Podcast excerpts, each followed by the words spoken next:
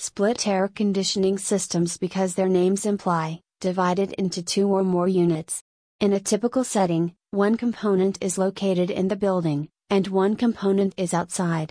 First, it was seen in Japan, and gradually the split air conditioning system has become more popular in other parts of the world.